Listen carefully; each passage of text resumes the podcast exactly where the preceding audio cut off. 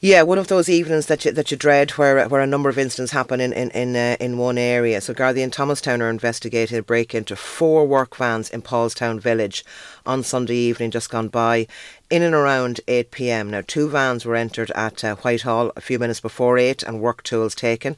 Entry was gained by drilling or popping the, the keyhole, the lock on the back door, the rear door or side door, and access was gained very quickly and quietly, so much so that uh, the four owners didn't discover the the uh, that the crime had occurred until the following morning.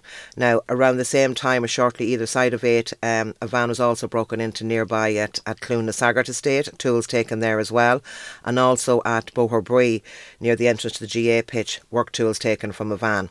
Now, we know that a light coloured or silver Audi A407D carrying a number of males, that has been identified as carrying out these thefts. But Gardaí and Thomastown are anxious to know the movements of this Audi around Paulstown on Sunday evening in order to identify the occupants. Now, a 07D was on that car while it was in Paulstown. It may not have been 07D immediately beforehand.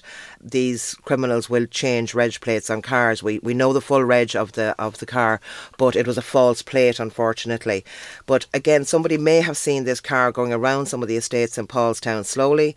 These guys will drive into estates, identify a work van that may have, have tools in it. They could try a couple of vans before they gain entry. Uh, somebody may have have again CCTV, door cam, dash cam footage of this silver or light coloured Audi A4 07D around some of the estates or around the street in Paulstown. Now, we sent text alerts out, and the communities over there were very good. They shared WhatsApp messages, um, and there was a very good response to the to the text alert and the uh, community group messages that were sent out. And locals did check their camera footage, and the car was identified.